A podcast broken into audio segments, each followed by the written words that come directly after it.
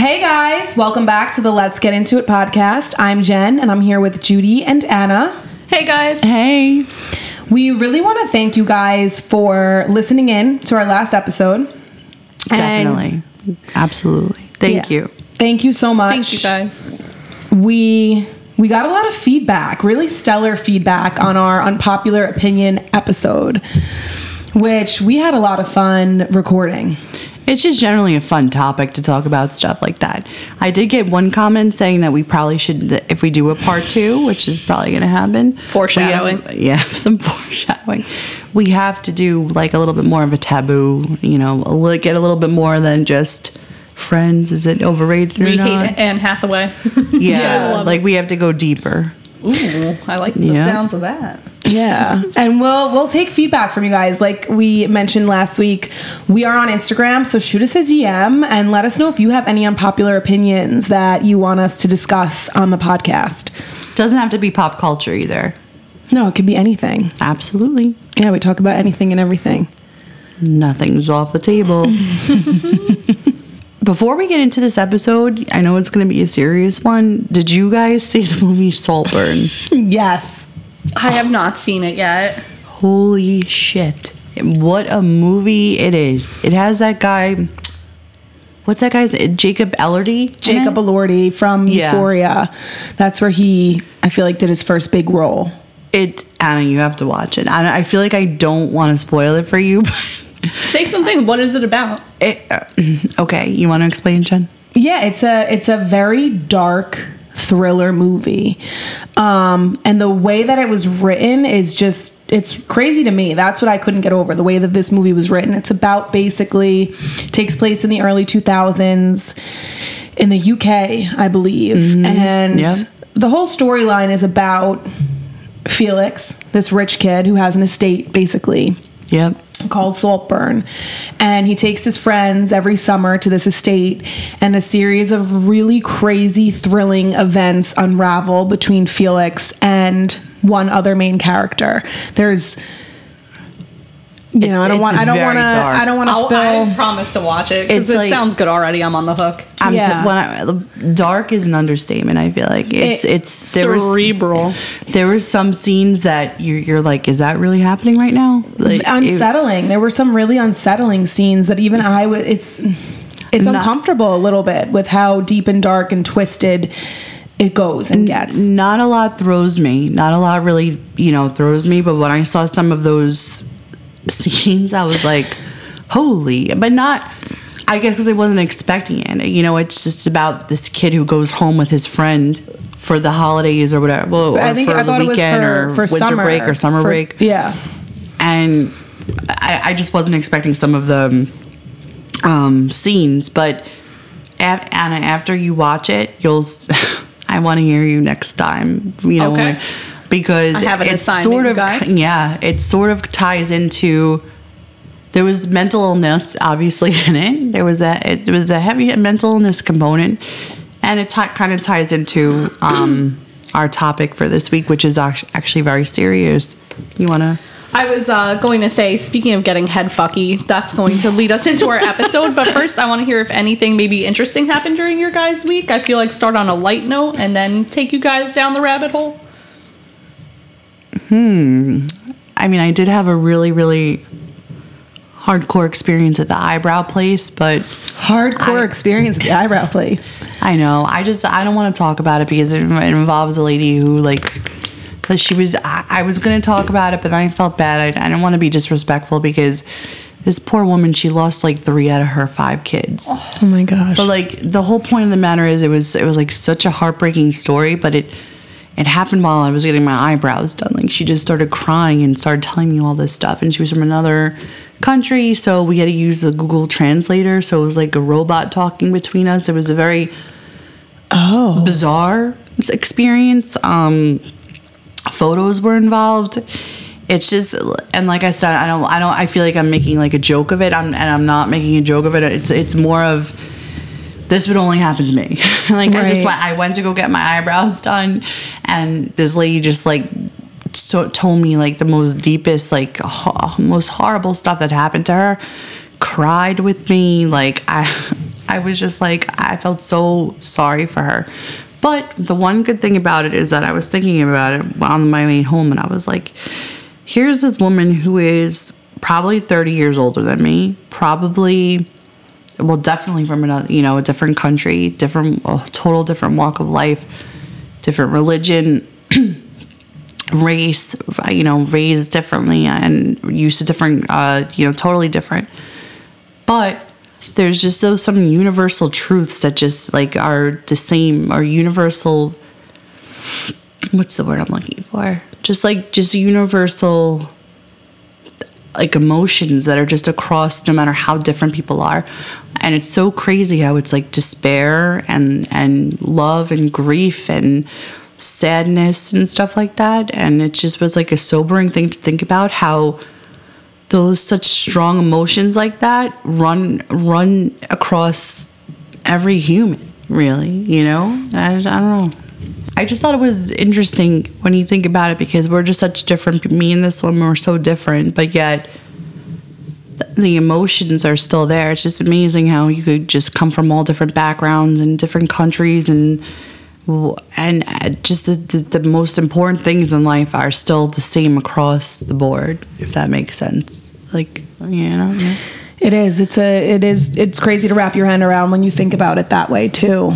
Yeah. That deep down, we all feel, we all have feelings, and things hurt.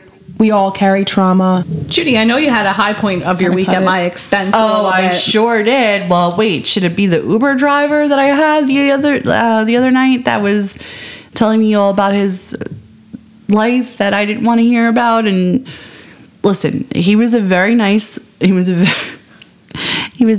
very nice driver. Talked the entire way. Told me, it kept apologizing that he was talking, was cognizantly aware that he was talking like that, would not stop, literally told me his whole life story, how he's a poker dealer, he does this on the side, he talked about his family, talked about so much stuff, talked about crazy Uber stories, which I thought would be a really cool episode at one point, you know. But one of the stories he told me was about a girl he picked up, and she was he's like, yeah, I thought it was weird, she sat in my front seat, she was 18, and he said he was 55, he was 18, she's 18, and I had to take her into the city, and it turns out that she's a call girl. And I was like, oh, I was like, she just told you that? Or, and he was just like, yeah, she just came out, and, you know, she had the heels on. And I was like, okay, well, you know, you sure that it was a call girl? And he's like, oh yeah. And then when I pulled up, you know, I dropped her off at this guy that I would just, he's like, I just wanted to throw up, you know, and he just looked so old and disgusting. And, you know, so I just said, well, maybe it was a sugar daddy. You never know. Who knows? But the gross part was that he was just like, don't get me wrong. I mean, 18-year-old girls are beautiful. Oy. Oh, boy. And I was like, oh, yeah. I was like, he likes them just ripe. Yeah, he generalized it to 18-year-old girls. Like, it wasn't no longer a conversation about the just this girl. He just thinks he was like, don't get me wrong, I'm still a human, even though I'm 55 years old. Okay, I'm 55 years old or whatever I am. I'm still a man or whatever. And you know, most men, you know, who's not what man? He said, what man is not gonna look at an 18-year-old girl? It's a weird confession to come out with in an Uber ride. So I mean, one can assume it, but to flat out say it is weird. But here's, I don't feel like I don't assume. I feel like 18 is young. It's barely legal. That's what men like from a biological standpoint. Somebody who is like healthy enough to bear children. I guess. Like an 18-year-old girl, apparently. I don't know. I guess I just thought of my younger cousin who's 21, and that's a couple years older than that. And I just, it was just weird because he very friendly the whole way, and it just talked my ear off. But I'm used to that shit. But yeah, that you brought that up the first episode, that people just open up to you, and this is now the second story just this week where people just opened up to you. That's the only why that's the only reason why I'm bringing it up, because I feel like no matter where I go, somebody is going to tell me their whole life story and stuff that's so personal and everything. But And like I said, he threw me with the 18-year-old comment. He's just like, and what he did was you married say to that? And stuff. I was like, do you I hate laughing something inappropriate like that off. I was just like, well, 18, I was like, I mean, I understand men look. I understand men look, but I was like, 18's kind of young. I was like, I did try to laugh it off a little bit, but I was like, 18's a little, a little risque. And he's like, oh no, don't get me wrong. Like he had this like heavy broken accent. I was like, I don't know. It just made me want to bomb. It's all fun and games until they try and have a conversation. And then men are like, oh, she is a child here. Like, yeah, maybe you had that epiphany beforehand, dude. Oh, it was bad. It was a little weird. So, but yeah. Shout out to the Uber driver, and God bless that that lady that did my eyebrows. I like it. Yeah. I literally was like, should she? I wanted to invite her home with me because I felt so sorry for her. Like I really did. I want to shout out that call girl too. Poor thing. Yeah. I mean, she's making money hand over fist. Yeah, unless that's what she wants to do. And 18 is young to get into that.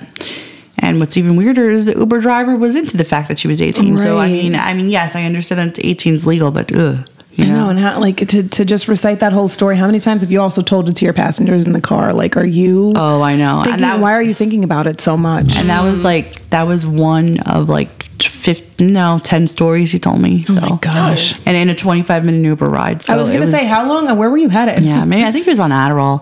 I don't know. Maybe not Adderall, but, like, just something that was really speeding him up because I was like too hyped up to be just driving around on his Uber. Dude, and he kept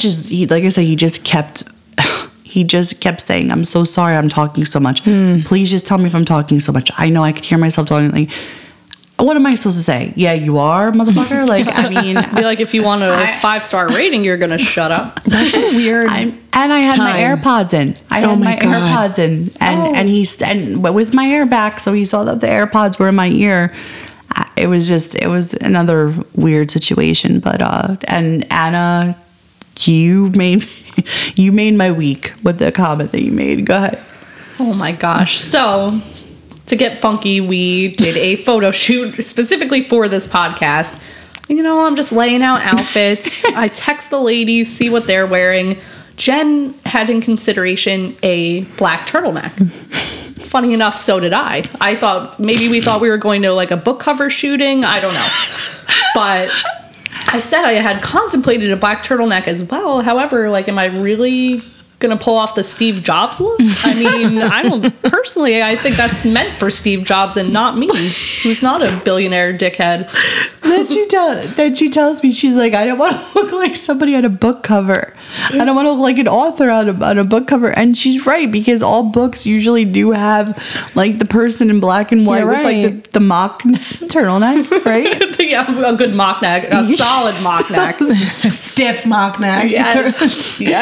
Turtlenecks are my go-to, though. I do think, like, a turtleneck with a blue denim is just always chef kiss, perfect, clean, put together. But maybe I am walking around looking like Steve Jobs, or I'm heading to a book cover signing.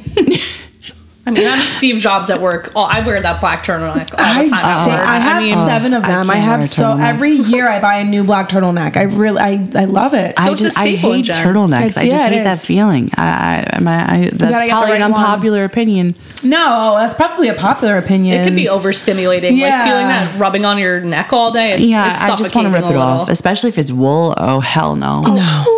What sadist is going to get a wool turtleneck? Yeah. Wait, what are you? No, the book people, the authors. They want to look fuzzy and welcoming. And so all photo shoot, I've just been visioning you in like a black mock turtleneck. I'll wear one for you, I promise. On a book. With a teeny pair of glasses on your face, doing like presumptuous like faces. Yeah, seriously. Looking like I'm judging you from my book cover. Yeah. Right through the cover. Absolutely.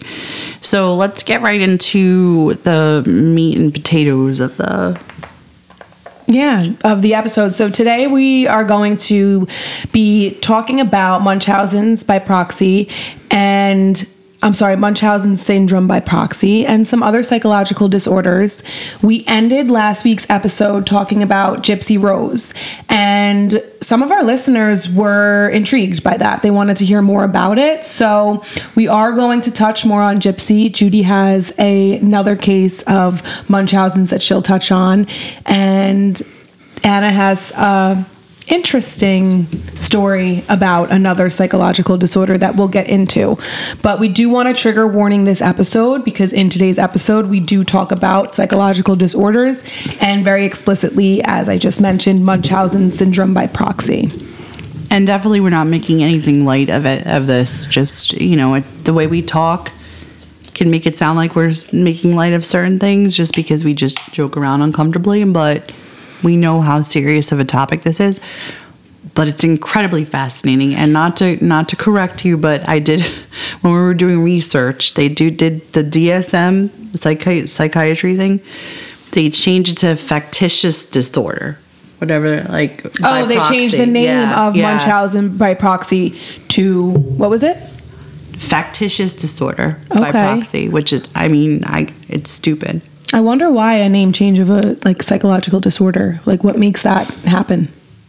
That I don't know. A bunch of stuffy psychologists and psychiatrists come together and just decide one day that they're going to make a different name, I guess. It's just such a fact. And I think at this point, a lot of people have known about Gypsy Rose because she's, like, came out gun blazing out of jail. She has such a huge cult following. I mean, I know that she's all over social media, and we're seeing a lot of influencers take videos and photos with her, and there's silly videos of her. I don't know. I do find it a little weird that she's being... a little superficial, maybe? Yeah. I think it's... When you really think about what happened in the case and that she did conspire and premeditate murder upon her mother, I understand what she went through and how she was abused, but it's a little unsettling to me to see her out in the celebrity light with a bunch of influencers that we all know and love. Well, I think when it comes down to it is that regardless of the circumstance, I guess murder is murder, you know, and she did co-conspire and buy a knife, and did the mom have it coming to her? Yeah, in my opinion, but at the same time, you know, like I said, it's at the end of the day, it's still murder, and she is...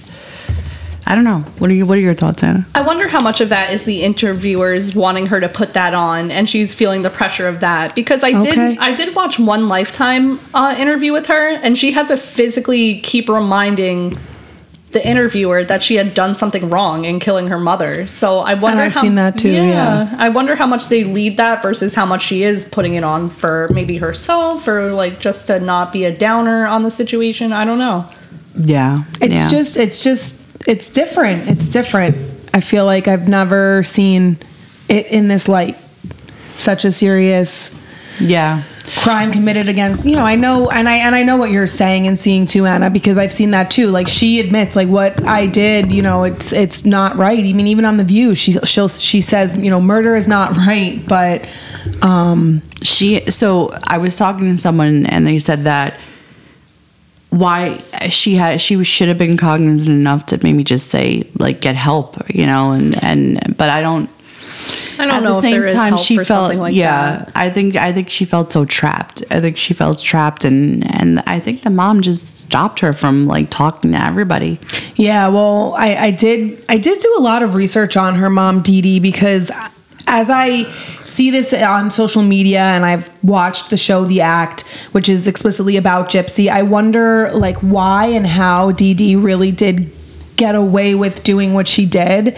And in a lot of the stuff that I've read up on, like, one of the, like, she... Basically, it was recognized by people amongst her, people close to her, such as her family. But there was an article that I read about Dee Dee, who was living with her father and her stepmom, I believe, and she was basically acclaimed to have been poisoning her stepmother with Roundup in her food. Oh wait, God. So she was poisoning her own mother? She was poisoning her stepmother while she was living with them. Because her stepmother was basically on to her behavior towards Gypsy. And it was stated that they didn't agree with basically how she was raising Gypsy because of how she was raising her, you know, like we... And how do doctors not pick up on that? A doctor did pick up on it. There was a pediatric doctor that did pick up on Dee Dee's behavior with Gypsy's muscular dystrophy. Yes. And he basically told Dee Dee, I don't know why you have her in a wheelchair. You know, we've done MRIs, we've done other testing. She can walk. And then Dee Dee basically just cut that doctor off and stopped taking Gypsy to that doctor. So she would kind of doctor shop to keep Gypsy in the position that she was in. That's a big part of the syndrome itself is, and that's a big red flag is when somebody, they move their family around and doctor shop too. Once they feel like neighbor, friend, or anybody is onto them, they move and they get another doctor.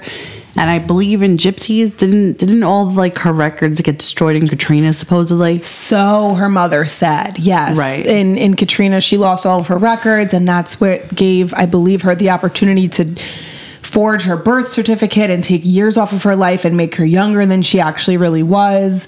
But yes, she said that all of her medical documents got destroyed in Hurricane Katrina.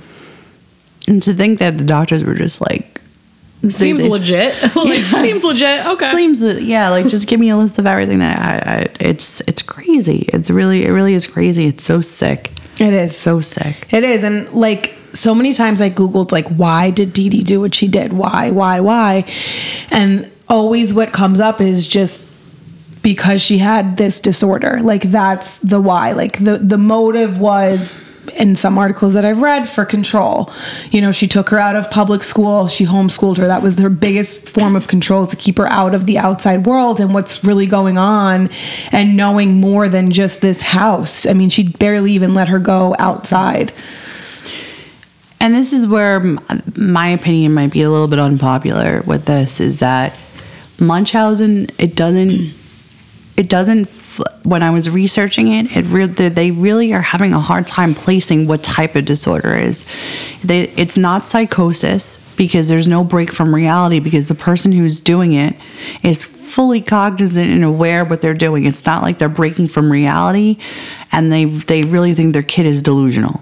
Not delusional. They think that their kid is sick, or... So they don't really think that their kid is sick. They know that they're not. They know, exactly. They know what they're doing, and they know what they're doing is wrong. So that it almost straddles more of a personality disorder, where it brings in, like, narcissism. Like, there's traits of narcissism, traits of, obviously, sociopath, antisocial disorder, personality disorder, which... And another psychiatrist was saying how it's not malingering. Like, and I looked up what malingering is, and that's like if you call out sick for work or something and you just want to take a day off. Yeah, that's what malingering is, exactly. And it's crazy how there's no real... did you find any research about, like, is any structural brain changes and stuff, or brain chemical issues and stuff? So I looked into the brain of somebody with Munchausen syndrome. Basically, every structure of the brain is affected in a different way from your normal person. It's like your frontal cortex. It's almost every part of the brain has, like, an enlargement, or it's deficient in, like... And to me, it brings it back to, like, this is such an ambiguous disorder. You know, it's being a psychopath or a sociopath. It's almost like borderline personality disorder, where you're seeking the attention. It's narcissism, where you don't have insight to change yourself. So true. And I think that the psychiatrist that I was listening to was saying that the main thing that they want is attention. Mm-hmm. Is attention. That's the main thing that they want, is attention. From who, though? Their person that they're... Their peers, okay. Their neighbors, friends, family. They want to look like mother of the year, father of the year. Okay, okay. They want to... They throw themselves on social media. They make themselves known. It's not like they're hiding in a corner in a house doing this to a kid. And that was really done with Dee Dee and Gypsy. I mean, she really... The Make a Wish Foundation, the Make a Wish Foundation, Habitat for Humanity built them a house. I mean, they were living in a house built for and funded upon Habitat for Humanity. Unbelievable. I think that she had... Gypsy go to a Special Olympics or something of that nature, and she won an award for Kid of the Year. So you're right, she did bring a lot of light to her daughter. Jen, I have a question. I know that you did a lot of research on her, but I'm basing a lot of my stuff on The Act on Hulu. A lot of it is really accurate. So from what I've researched. What I don't understand is how she went so quickly, Gypsy went so quickly, she realized what was going on, sort of, with the mom. And she got the laptop and started talking to the boyfriend, right? She got the laptop and I think first started her own Facebook account. Then she went on a dating website where she connected with the boyfriend. Right, it was like, yeah, Christian Mingle, something, something along those lines. Of course it was. Come on now. So my thing is, but she went right from the princess Cinderella gowns to like BDSM. Did you see that? Yeah, I did see that on The Act. I think that that's a big jump. That's a big jump, right? I guess when you have no concept of how old you are. I mean, that's true. Which is also so crazy to think about. But I think that she slowly was uncovering her mother's truth and what she was really doing. I think it was slowly occurring from overhearing doctors chatting to recognizing that, you know, if she would ask her mom for something such as getting a feeding tube changed or removed or realizing she could eat sugar, and her mother inflicting more and more control and abuse whenever Gypsy would kind of try and take a step out of where she was. I think to answer your question, it kind of slowly evolved. Yeah. Correct. And of course, when you're watching the TV movie, it just looks like she's jumping from the Cinderella ball gown to the wig and like, and you know, Gypsy hasn't even watched The Act, and she says that she doesn't know if she will. In an interview. Yeah. I can see that, especially if it's so accurate. I mean, this disorder is so next level that even television doesn't have to dramatize it. I think that says a whole lot. Yeah. Absolutely. Yeah. Absolutely. I do have some highlights I do want to bring up on the case just while we're talking about it. Because I didn't mention this earlier, but the abuse from Dee Dee to Gypsy started by the time Gypsy was only 3 months old. So, but from what I've read, I think that it was kind of somehow in Dee Dee, something was in her that was wrong and off before Gypsy was even really born, because she was 24 when she got pregnant by Rod, who's Gypsy's father, and he was 17 at the time. Oh, well, there you go. Statutory rape? He was 17 at the time. So that's problematic.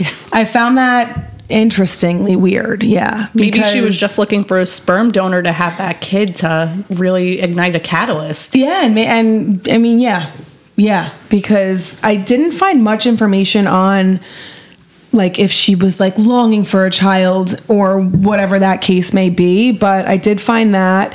And, yeah, by the time that Gypsy was 3 months old, her mom basically was convinced that Gypsy had sleep apnea. So that is the point that it all started at.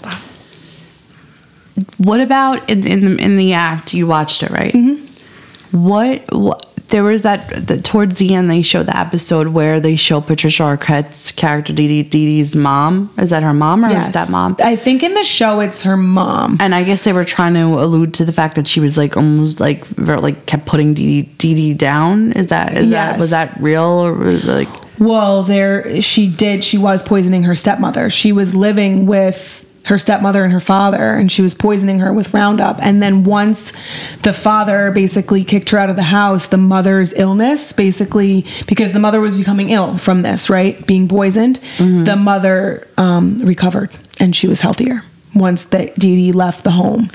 Mm-hmm. So I think that there is some truth to that we see in the show where she is kind of putting her mother down. The mother was putting Dee Dee down. Oh, like that's part of that was one of the episodes in The Act towards the end. Remind me. It shows like a flashback to when Gypsy was born, and she, you know, Dee Dee takes the baby home or whatever, and the mom comes and is like, "Oh, you're not holding the baby right. Let me feed her." So okay, yes. I'm sorry. I thought you were talking about when the mother was sick in the bed. Yeah, no. And I don't know if that was the stepmom or the birth mom, but of Dee Dee. But I feel like they were trying to foreshadow the fact that she had some sort of, I guess, trauma with that. That brings a whole other component into it, because maybe the put downs gave her like these delusions of grandeur that now I'm the super mom. I have to perform a certain way. I have to get this level of attention from being a mother. It could be that she tried to overcompensate, but I think, I don't know. I think that it's this type of disorder, it's really hard to rationalize, no matter what way we put it. It's like every symptom culminated into one thing, like grandiose behavior, no insight. It's just, it's something else, really. And with my case study that I looked at, Lacey Spears, which people don't really hear about her. I haven't. No, I'd like to get into this. Yeah. For sure. So Lacey Spears, and I don't have all the details. Like, I, of course, forgot my notes, but what else is new? So Lacey Spears she's also nicknamed the Salt Mom, like salt that you put on your food, kind of thing. It's really sad. She actually killed her kid. It ended up with murder. Oh, my God. Yep. And basically... If this happened, the kid, her son was born in 2008, so this is a while ago, and 9 days old or something, he already started having like problems, and they had to bring him back and forth. She brought him back and forth to the hospital, and they couldn't find what was wrong with him. She kept saying, her big thing was saying that he was like failure to thrive. He wasn't eating or drinking. So he wasn't taking the formula or breast milk, whatever it was, and the doctors believed her. They gave him a feeding tube. Oh, my God. And that's how it started, was with the feeding tube. Then she said that he kept aspirating, like the food kept coming up, the formula. And they did a surgery, which is very rare, where they were able to stop him from vomiting by, like, sewing up the sphincter. I hate that word, but he just sew up the esophageal sphincter, basically, so that he can't throw up ever, basically. Is that a approved surgery? Surgery that's called done? Like a fundas. It's a long word with an F. Yeah. Oh my gosh.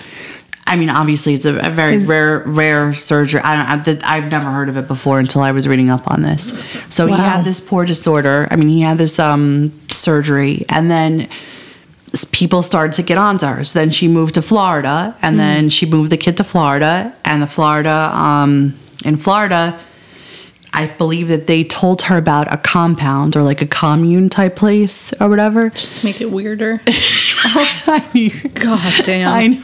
That was actually in upstate New York. It's actually like, yeah, pretty close to home here. And it was in upstate New York. Yeah. And these Florida people were like, oh, yeah, you know, you should take him to this compound, you know, and he'll thrive there. It's a commune of people, and it's farm to table, sustainable living, or that's what they were saying. And who somebody excuse me. Somebody that she made friends with in Florida. The woman made friends with in Florida. So she takes the kid to this New York, upstate New York, and when he's left alone, some of the neighbors notice that this kid's scarfing down food. And she keeps telling them, oh, he has no appetite, you know, he is, you know, my baby, and makes a huge social media page. The poor kid's name was Garnet, like the gemstone. Yeah. And he said, she made a website that was like, you know, help us support Garnet in his life journey, and documented all his illnesses. And we had a setback today, like a blog online. Big air quotes on illnesses. Exactly. And that's so fucked up to you know, that you're putting that out there on social media so that everybody's like, oh my God, you're such a good mom. Pining. Yeah. Exactly. Look at you. Like, look at what you're doing. You know, you brought him to the sustainable living place where he's going to like get better. And the fact that she updated so much on this blog, it was so creepy. And then what it culminated in the fact that years went by. I believe he was 9 years old at that point. He still had a PEG tube, a feeding tube, sorry. And what happened? They, like I said, that the neighbors started to get a little suspicious, because when she was away, or when she walked away, he was eating food and he was fine. So. There was a catalyst, I believe, and she once she saw that people were getting on to him, she brought him to the hospital and said, he is having major seizures. She reported that he was having seizure activity at home, and they admitted him to the hospital. They did an EEG, a whole test where he's being recorded the whole time to make sure that the brain activity is okay and that there's no actual seizures. A few days in the hospital, they come back in. They say, hey, listen, he has a clean bill of health. He hasn't seized. There's no issues. Then there's footage of her because there's still a camera in the room for the EEG test, and she has something in her hand, and she takes the kid. I did see this on social media. Yes, I didn't know that this was that case. It's terrible, and she takes him off camera, probably, like they said, to the bathroom, and then brings him back to the bed. And it was probably the most disturbing footage that I saw on YouTube. He was writhing around the bed. He was not only seizing, but he was trying so hard to vomit, and it was so sad because of that surgery. Oh my god. I was like crying watching this video. It was so disturbing. It was so disturbing to see. And then the police, then they came in there, and the staff is like, what the fuck? He was fine. Like, what's going on? They tried to stabilize him, but then he became brain dead and died. Oh my god! And then the police got involved, and then the police get involved. Nice. That's why I forgot. Unfortunately, I forgot how the police did get involved, but they got involved while he was still, right after he passed, and they were like investigating more, and it was so terrible. There's footage of her on that EEG machine of her laying in the bed after the nurses and doctors left the room and said, your kid has a clean bill of health. And they matched up her Google searches because she was on her phone searching on Google. My God. They matched the time up of the Google search with her time that she went into the bathroom with the kid. Get him. What was in your Google search? How to salt poison your kid fast. So, and that this part of was where I don't understand. God, so she basically gave him like a lethal amount of sodium. So then she calls a neighbor when she's being investigated. She calls a fucking neighbor that's in the commune and is like, "Listen, the police are investigating me for no reason. Blah blah blah blah. Could you please go into my house and throw out all the G-tube, like the feeding tube bags that have the..." Because they could test them, probably. Correct. And the neighbor goes and does it. Like, why the neighbors were on to her? But then she did it. I think this neighbor, and I could be wrong, but I think the neighbor did it and then called the cops after and was like, "Listen, I threw these things out, but I probably shouldn't have," kind of thing. And the cops tested it, and it had huge amounts of sodium in it. So she was slowly poisoning him with salt. That's why they call her the salt mom. And then they tested it. They have the footage from the hospital. They have the footage. They have the neighbors' testimonies. They have the actual formula that the G-tube feed. And it's just a shame because if you saw the footage, it was bad. It was bad. This poor kid, he was like trying to throw it up. Whatever she gave him, he was trying to throw it up. And he had that surgery, so he couldn't throw it up. So he was writhing around the bed. This poor fucking kid died. And then she got 20 to life. Like, just give life. Why 20 to life? The justice system. I mean, come on. Like, you've been poisoning your kid literally since 9 days old. That deserves the chair. I'm not saying it sound like that. Absolutely. You've been hurting him since 9 days old, and you ultimately killed him. So I don't understand how it's 20 a year, and then 20 to life, and the cop was like, the way she was in the courthouse. It's one day she was like sad, one day she looked like scared, one day she looked like she was like couldn't be bothered. She didn't know how to act. Correct. And the whole thing was fucking documented on social media, so people could just praise her as she's poisoning this poor little boy. I just got goosebumps from that. It just is, and yeah, when you think about it like that, that is so. And I think fund her, probably. There was probably a GoFundMe set up, and just to support that and not know. Absolutely. And I think it's also important to know that it's not even just, it's not only Munchausen or Factitious disorder by proxy, but you could also do this stuff to yourself, and it's just Munchausen syndrome. Right. And there's a lot of people who do that, and they'll like drink bleach and then end up in the ER and stuff like that. And again, all across the board, all the psychiatrists I was listening to all said the same thing. It's the only reason that they're doing it is allegedly for the attention, which to me is just like, it's not like us where we have crazy health anxiety, but you know, we think that we're sick. It's right. Not like, it's not like that, you know, it's not like that. It's not like malingering, trying to get out of work. It's not trying to get funds. It's not trying to get money either. Cause that was another thing a psychiatrist said about that. Their motive isn't even really to get money, even though they do GoFundMes and all that kind of stuff. It's not even, money isn't even a motivating factor when they really did close studies with these people. It's literally just the attention and the coddling from the people around them. What were you going to say, Anna? No, go for it, Jen. Because you touched on the brain aspect of it and what's common and seen in people with these cases, but I wonder if there is something about it that stems deeper emotionally, upbringing, childhood, but it's like, I don't even want to relate the two because nothing makes it excusable. No. I feel like go ahead. I cannot believe the commitment and dedication on these people. It's insane. I can tell you one thing they definitely don't suffer from is depression by any aspect. Because right, to get your ass up and move to Florida just because somebody's onto you, I mean, that's dedicating your whole life to this now.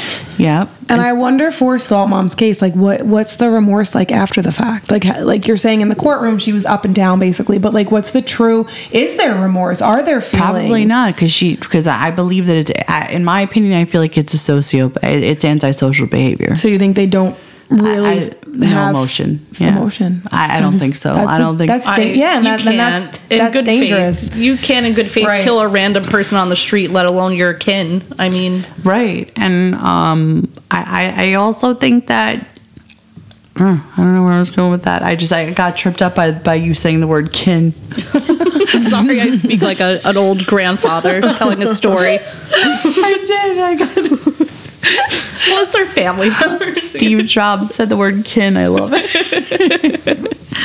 But yeah, it's really such a messed up, and it's weird because in practice, I feel like I see obviously mild forms of Munchausen syndrome. Wow. I don't know if I honestly, me and my friend Catherine, my co-NP that I work with, there's a couple that we think, you know, just come in for.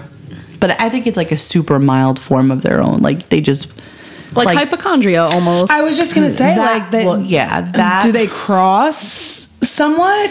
So we definitely have our hypochondriacs, including myself, that are there. Me too.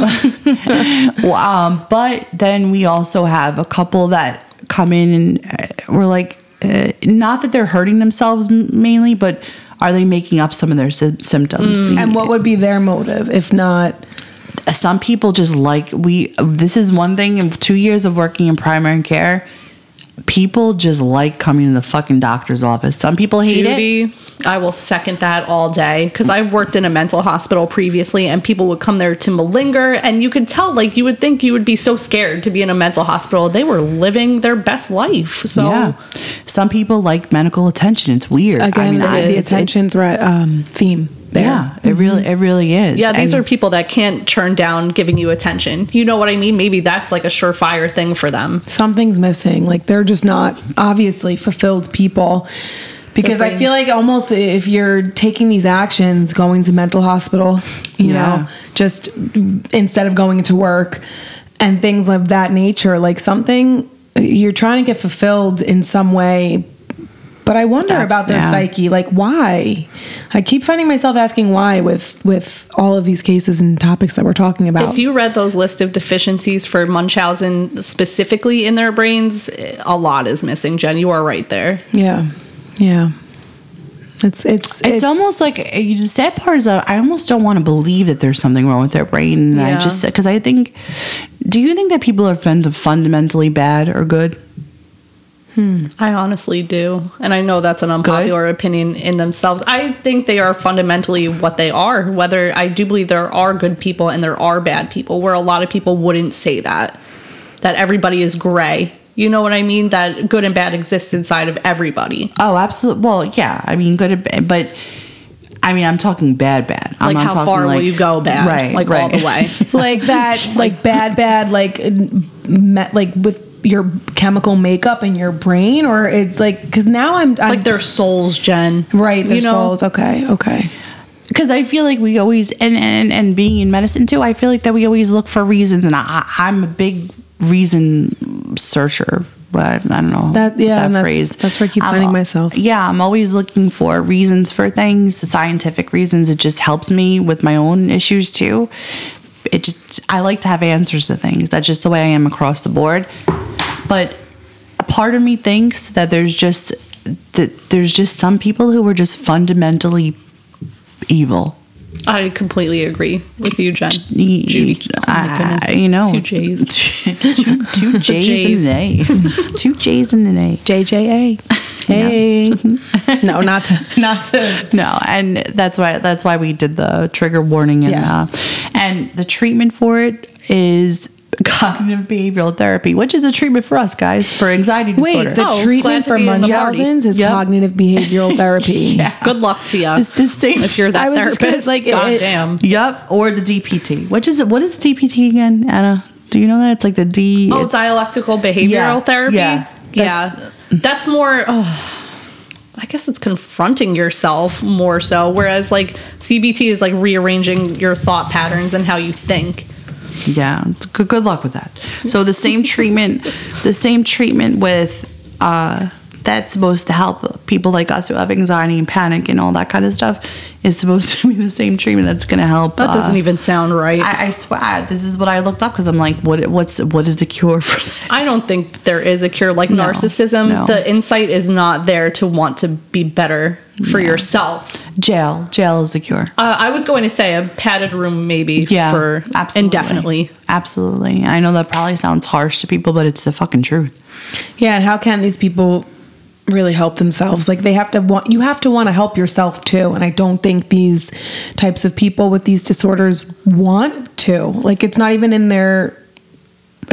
their mind. My thing is affect yourself in any way you want. Yeah. Affect yourself in any way you want, but don't take it now to everybody in your circle. You know what I mean? And people that don't even know you that are just reading your story online off of a page that you made. It's very exploitative, to say the least. Absolutely. And manipulative, straight up. Yeah, like seeking sympathy for a fake case, and you know it's fake. And you made the case up to be what it is. That's what in the like Munchausen situation. The big thing with it is that there's like no break from reality. Like it's not like they're psychotic. They're not psychotic. They're not psychopaths. That's different. They're still very much in touch with reality. Too much so. They know their cause and effect. Absolutely. And Adam, you do a lot with this. You used to work a lot with psych, right? Yes, absolutely. We never had Munchausen cases, but I guess we wanted to add this on the end just to give like a little beacon of hope that like people can get better. Yeah. I worked closely with a lot of schizophrenic patients, and I know this sounds so weird to say, but like for that population, I have such an open heart. Oh, of course. Because even when they're in the thick of psychosis, their personalities really shine through that you can tell that they're under there somewhere. Absolutely. Oh, that must be crazy to see and be a part of. And what's crazy to see in the best way is to see them get better and to go back to themselves, because it's almost like they're so lost in their mind, seeing things, auditory, what's up? Visual. I'm terrified. Yeah, right. Visual cues. Yeah. I know, Judy, this rings close to home. I'm so scared of it. Yeah, it's when I first got diagnosed with anxiety disorder, and panic disorder, I just felt so disconnected from myself that I couldn't bring myself to think that this is actually anxiety, because I just feel like that's such a weak word for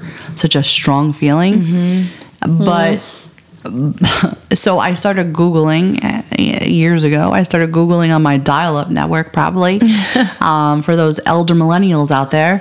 And I Googled you know, different things. And I said, oh my God, maybe I have something else. Maybe I have, you know, I just looked up all these weird psychiatric disorders, and I was like, what if I'm schizophrenic? And then I was like just waiting to hear voices or like visual, and I would. And your symptoms matched schizophrenia symptoms? Oh, I think she got herself to a point where maybe she was like, am I hearing things? Like, no, actually, no, I never did. I was afraid that was going to start to happen to me. I was afraid that I was, because I just kept getting panic attack. You were on the brink of it. Yeah, I kept getting a panic attack after a panic attack after a panic attack. And I just felt so, when you have that adrenaline and cortisol running through your veins, you just feel like, just kind of like derealized and depersonalized, so you like you just don't feel like yourself. And I just was like, what if I'm going to break from reality completely? That was, you know, anxiety is the what if disorder.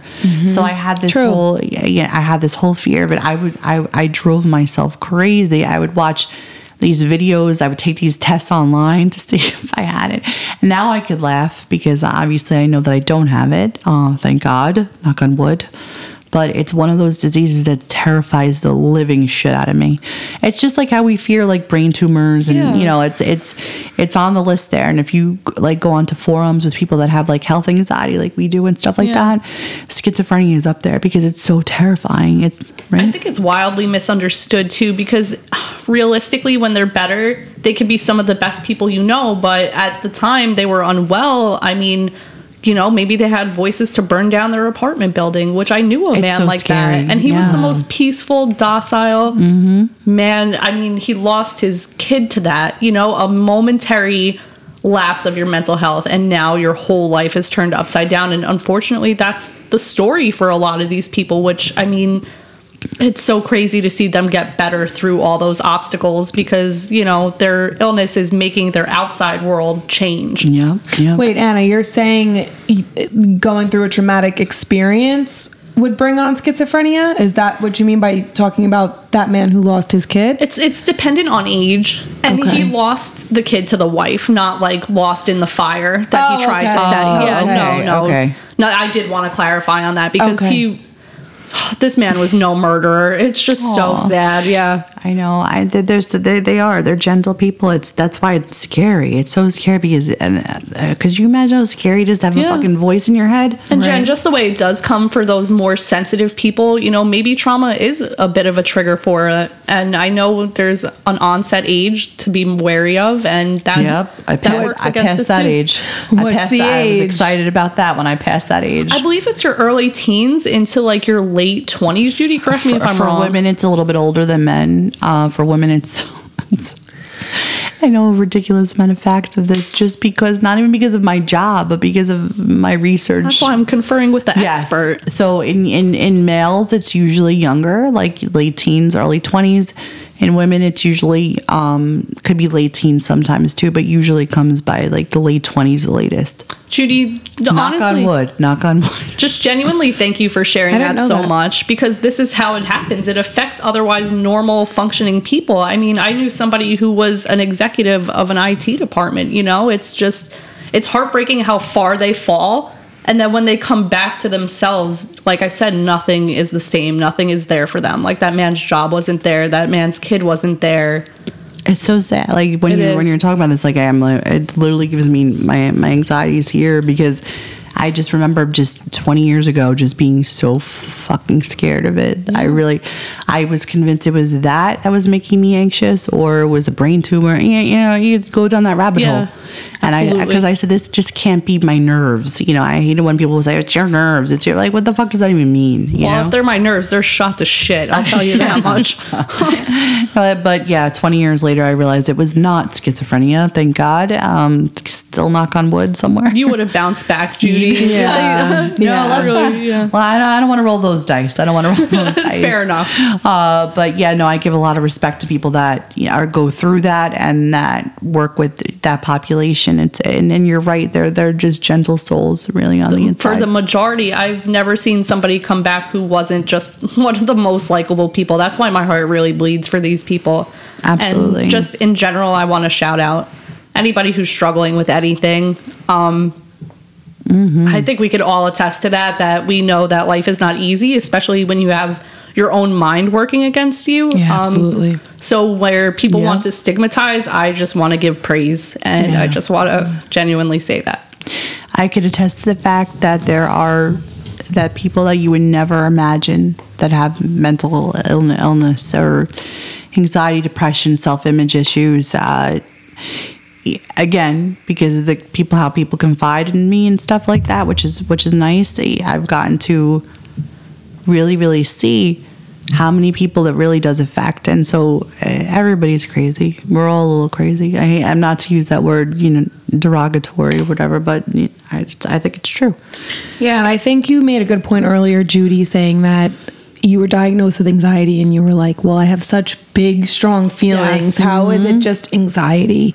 And you almost felt like it couldn't just be anxiety. But I think it's good to talk about how anxiety is also so many things, and it's not quite textbook explanation definition. Absolutely. And so much comes on with it. And I think the three of us all have anxiety in different forms, types, and ways, and that's how we with the anxiety group and stuff. I should say, I think. I mean, we all have anxiety, and I think that's what we also are going to get into next: our anxieties and how and what kind of took us to having anxiety in the way that we do. Into our next episode, we're going to talk about that. Yeah, the next episode, but they're forcing me. My girls are forcing me to taste some pretentious ass beer. Yes, only because you hate it so much. Yeah, as you explained in your last episode. I don't think you're going to hate it. I don't know. We'll see. We're going to give her the real full-on brewery experience. Yeah, nuts and all.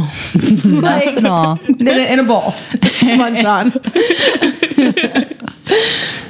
So, yeah. Thank you guys so much for listening. We hope that we gave you some knowledge on the topic, and we really, really, again, as Anna said, you're not alone. Anyone suffering or struggling, and we're here for you. It's true. But and we know that this was a really hard topic too, with the Munchausen. Going back to the Munchausen, that's a really deep, hard topic. But we felt like we should just hit on it because I feel like it's been everywhere now because of Gypsy. Yeah, Gypsy put it out there. I mean, at least she's getting people to talk about it. Yeah, and definitely. And I know that she also did say she wants to bring knowledge and light to people in these situations and offer help. So I think, could we also talk about that? Wait, just before we go, Anna, thoughts on her husband? Oh, that he looks exactly like the mom. No, he does. So it's Freudian. It's really it's crazy. So fucking Freudian. Pardon my French, but come on now. And it's not even hanging fruit. Can you grab? It's not even a stretch. Like, the side-by-side photos are not edited that you're seeing online. Like, it is. They really do look alike. Came full circle, baby. Yeah. End one to begin the other, I guess. Yeah. I don't even know. The Freudian. It really is so deeply Freudian. It's not even funny. Oh, it gives me the heebie-jeebies. Oh. Please. Yeah. No. Yeah. All right, guys. Thanks for listening. Thank you so much for listening. Bye, guys. Bye.